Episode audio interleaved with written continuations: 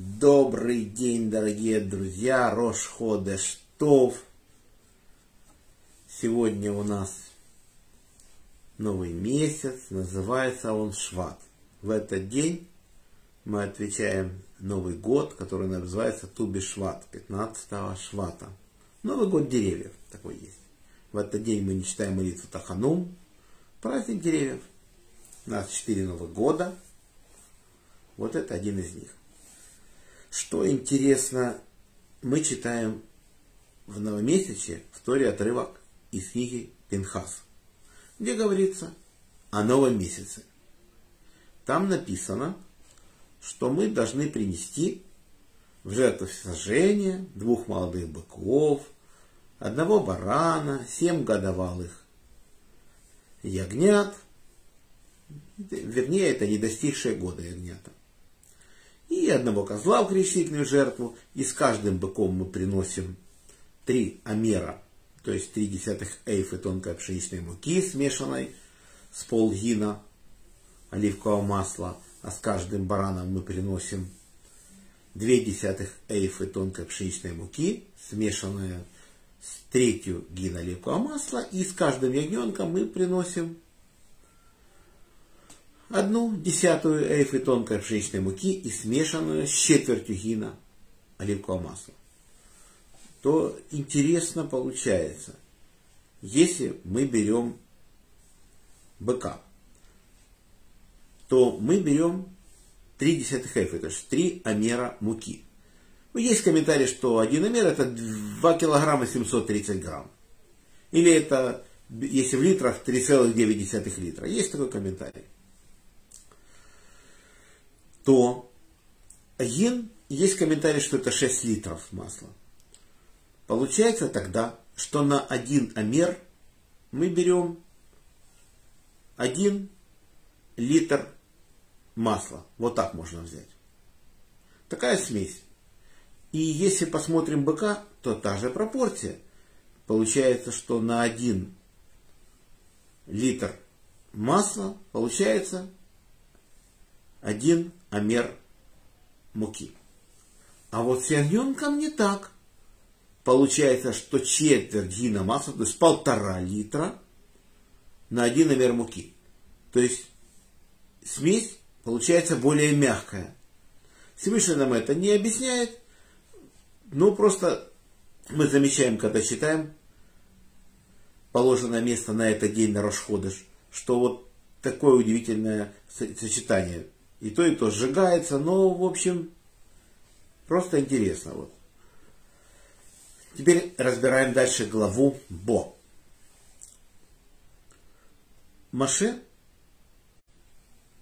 после казни тьмой, три дня тьмы египетской мы знали, когда Всевышний закатал египтян как в бетон, они погибали, то теперь Маше разговаривает с фараоном, и он говорит, как вы хотите, идите служите Богу Всесильному вашему. И он говорит, что он согрешил.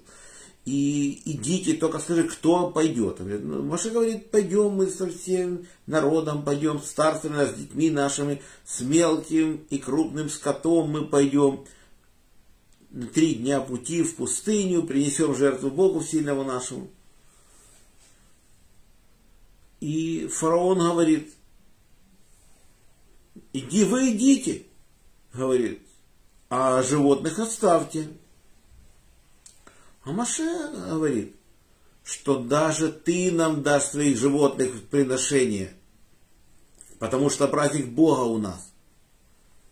А фараон опять укрепило сердце, он говорит, не, не пойдете, ни, никто из вас не пойдет. То есть, и берегись, чтобы ты не видел больше лица моего. А Маше говорит, правда, не увижу я больше лица твоего. Или ты моего лица не увидишь. Вот так. Что это такое, лица моего не увидишь? Это Иосиф разговаривает с братьями. Он говорит, если вы не приведете меньшего брата вашего сюда, в Египет, то вы моего лица не увидите. То есть вы зерна не получите. Что это значит? Что это голодная смерть. если бы Иосиф не дал, не продал бы братьям зерна, то они бы погибли.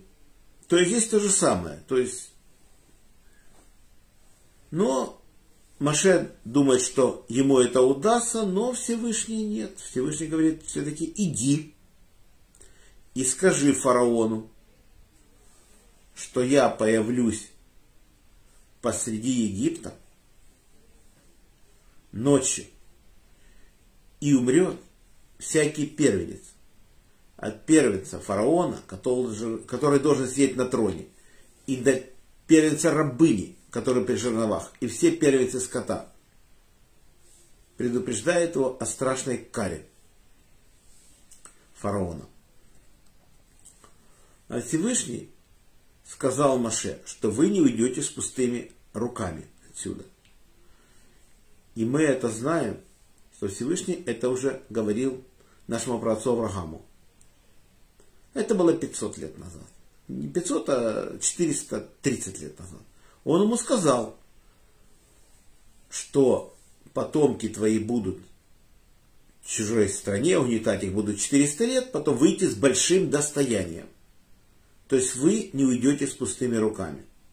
И Всевышний сказал, что попросит женщина у соседей своих, вещи, вещи серебряные, вещи золотые, и опустошите Египет. Ну так вот. То есть Маше сказал это фараону и сказал, что такое-то случится. И рассказано про одну знатную египтянку. Она говорит, ну у меня никого нет. У меня уже нет сын мой, уже умер, и меня эта казнь не коснется. Маше же ей сказал, ты будешь страдать еще больше, чем другие.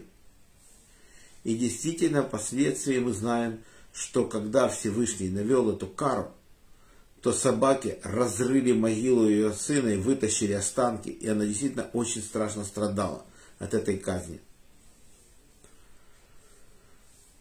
Всевышний сказал, что вы должны взять себе ягнят на, на общий дом, на общий дом и из овец или из коз берите, ягненок, не достигший года без единого порока, и их вы принесете в жертву, которая называется жертва Песах.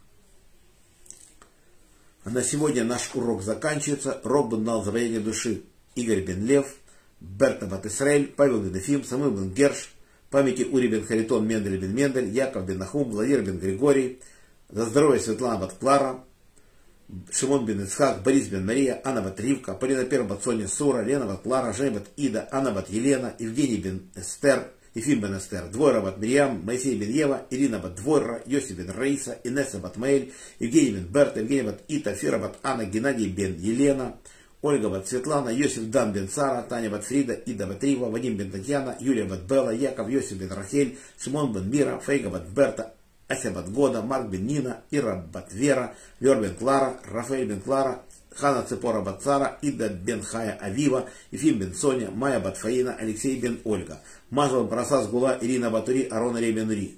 За хороший дух Арона Ребен Двора, Низ бен Ахум, Авигаль бат Цара, Хана бат Авраам, Рафаэль Ария Лей бен Лариса.